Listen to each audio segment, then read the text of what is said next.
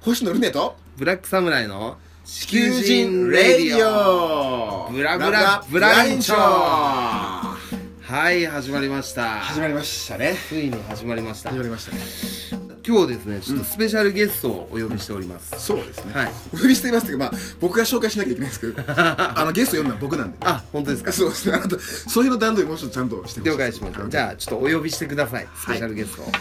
実は今日読んだのはうんこういう方なんですけどはい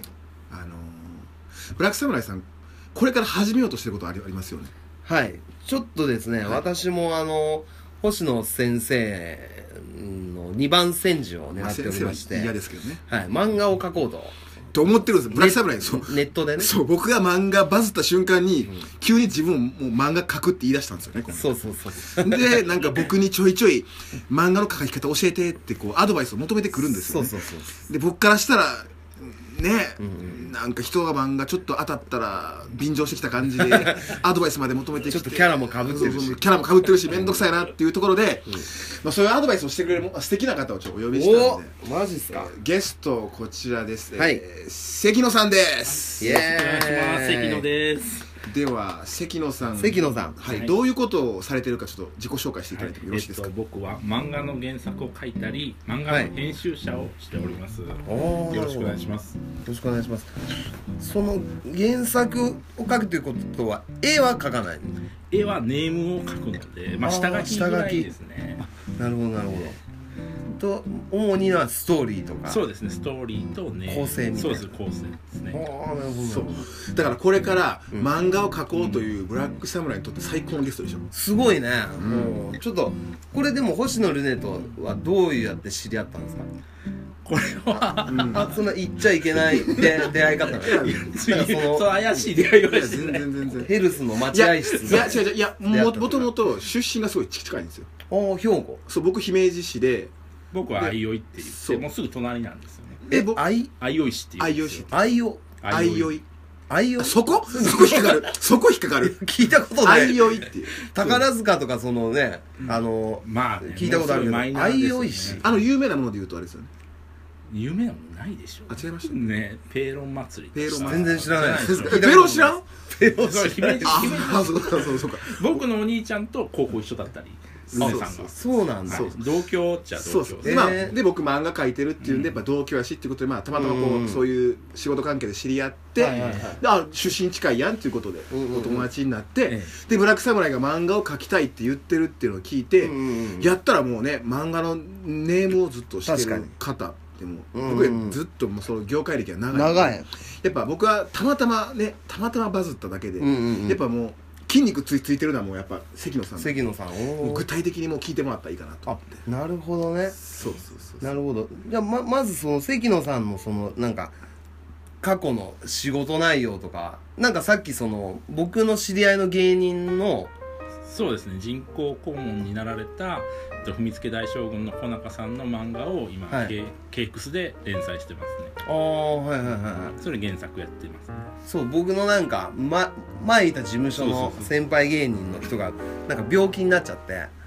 で今なんかそのオストメイトっていう人工肛門をつけてんだけど、なんかその病気になってそのまたこう芸人として復帰するまでのなんかいきさつみたいなうんのをなんかその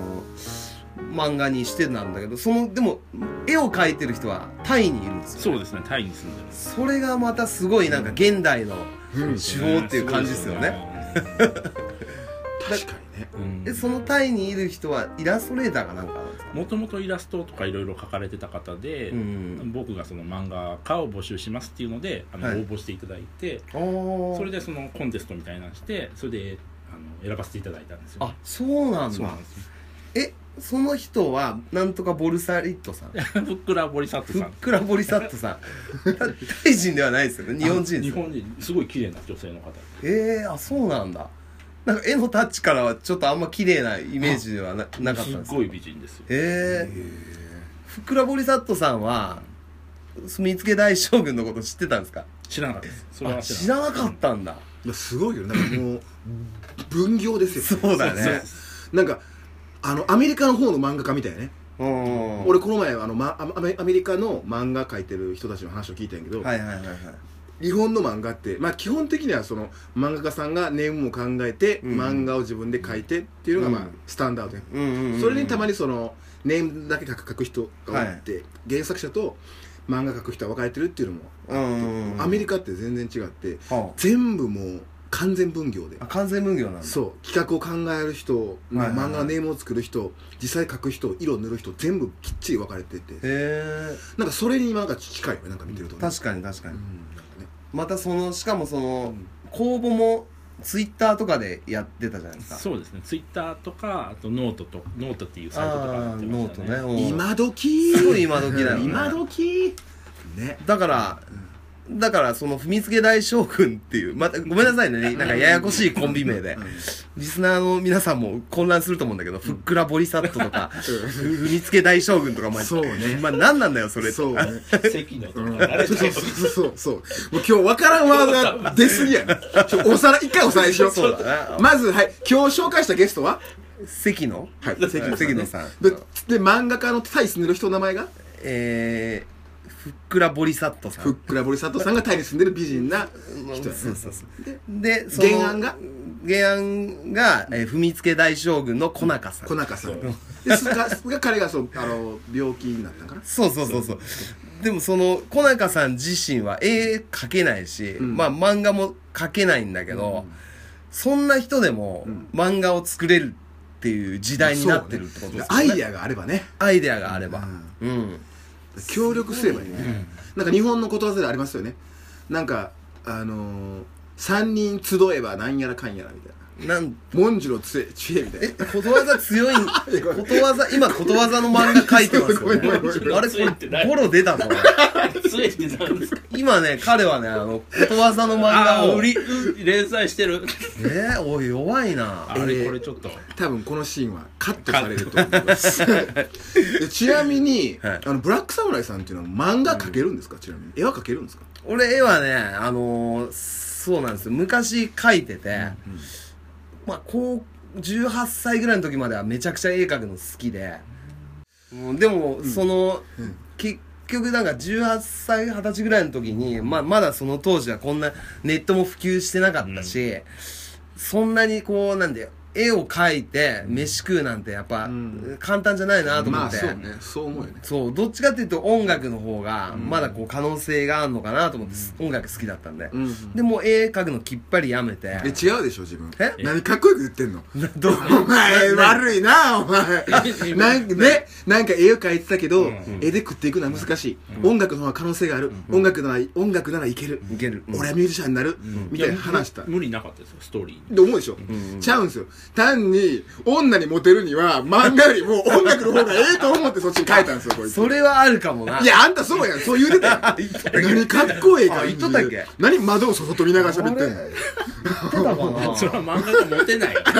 まあまあそれはもう間違いなくモテないね漫画家あんまモテへんそれはモテないめっちゃ金持ちになったらね別ですけどねけどね鳥山明さんとかみたいにねだってステージが机の上だからいやだから鳥山明さん小田栄一郎富樫モテてるイメージがないもんないねねいやたとえ金あったとしてもいやモテてないわけないいややんモテてないわけないんだけうどん分かりやすくさまあまあその子供たちがさうんまあね夢を描くようなロールモデルとはならないよなその点ミュージシャンモテるよねモテますよねそうそうそうミュージシャンモテるわミュージシャンモテるもう綺麗な女優さんなんかあのくっついた思ったらミュージシャンやそううんもしくはスポーツ選手そうそうなんか漫画家でそういうパターンあるかないであんまないかっこいいミュージシ人ャンとはないよねそうだからすごい綺麗な女優さんとかそのみんながあああの人とっていうのはあんまないないよねないと思う漫画家イケメンいないもん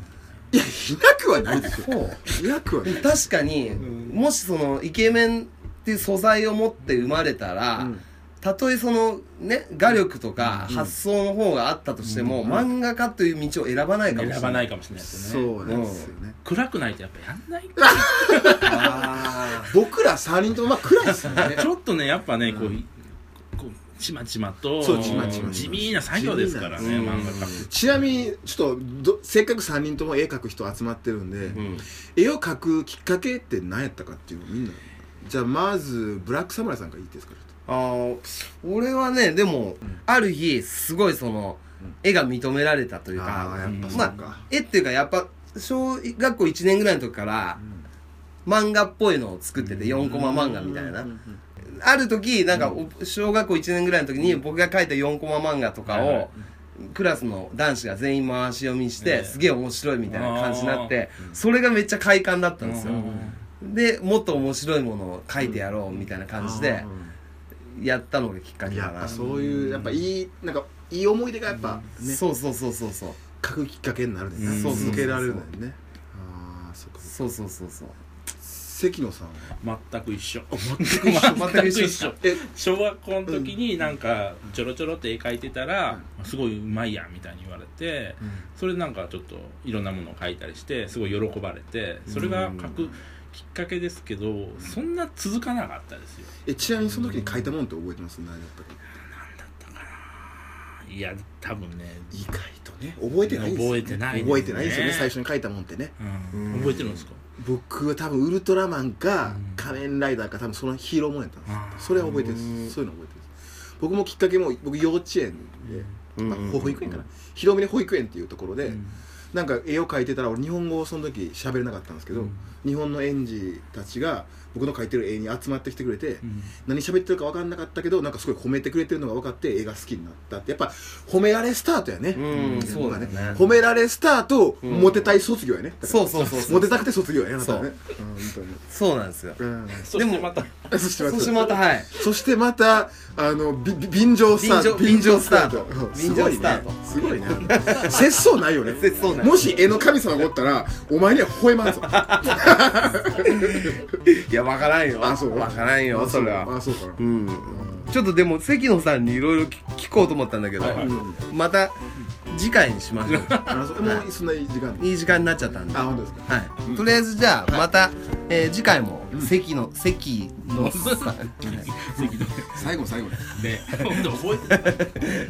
次回も関野さんをゲストに呼んでちょっとお話聞きたいと思うんで皆さんよろしくお願いしますまた聞いてねーバイバイ